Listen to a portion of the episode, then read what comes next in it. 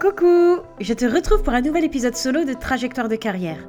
Dans ce format d'audio court, je te pitch une thématique spécifique liée à ton image professionnelle. Je te donne des astuces pratiques et des pistes de réflexion pour développer ton potentiel de meneuse. Le but, c'est de t'aider à prendre les rênes de ton business, t'ouvrir à de nouvelles perspectives entrepreneuriales et surtout t'imposer comme une référence, quelqu'un de facilement reconnaissable aux yeux de ta cible. Je te laisse découvrir le sujet du jour et je te retrouve à la fin. N'oublie surtout pas de t'abonner pour ne pas louper les prochains épisodes. Coucou toi Hier je te parlais de l'importance de déléguer pour élever ton business à un niveau supérieur. Figure-toi que ça m'a inspiré le sujet du jour. Il s'agit du pouvoir du collectif. Je te parle de pouvoir parce que pour moi, clairement, tu accèdes à un éventail d'opportunités de développement et de croissance. Et comme dit le dicton, seul on va vite, mais ensemble on va plus loin.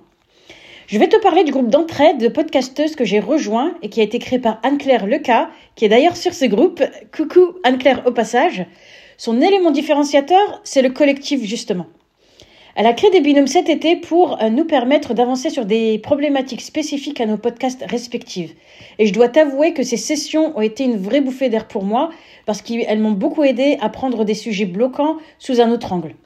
Par exemple, c'est vrai que je m'entêtais à vouloir sortir un épisode par semaine alors que je n'avais clairement pas le temps de temps à y consacrer. Je te rappelle que je, je faisais mon challenge, je, je construisais ma formation, je partais en vacances trois semaines et du coup j'avais que cinq semaines de disponibles.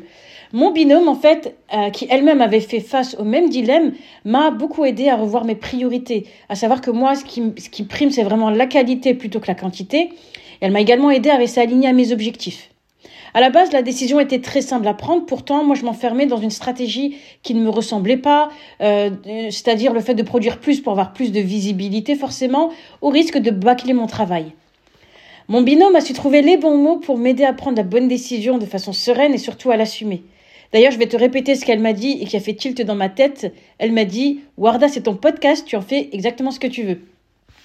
Ben, figure-toi que dès qu'elle m'a dit ça, ça fait, comme je te le disais, ça fait tilt dans ma tête. Et depuis ces sessions collectives, ben, j'ai totalement réinventé la production et la réalisation autour de mon podcast. J'ai arrêté de courir après le nombre d'écoutes et je me suis concentrée sur des contenus qualitatifs et inspirants. Et je dois te dire que je suis vraiment très fière des épisodes que j'ai enregistrés parce qu'ils sont riches de contenus euh, qui vont euh, aider euh, ma cible avec ses problématiques.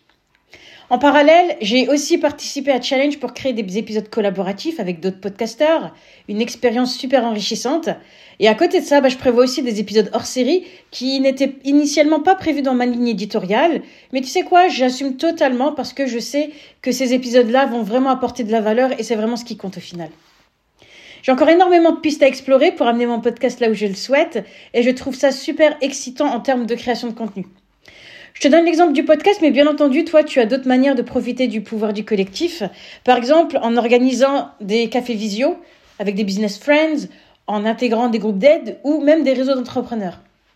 D'ailleurs, si tu ne sais pas comment mettre ces réseaux, ces groupes en place, envoie-moi un message privé sur LinkedIn et je te, partagerai mes astuces à ce sujet. Voilà pour l'astuce du jour. J'espère que euh, bah, tu as apprécié écouter cet audio. Je te dis à demain et je te souhaite une excellente journée. C'est la fin de cet épisode, j'espère que le contenu t'a plu.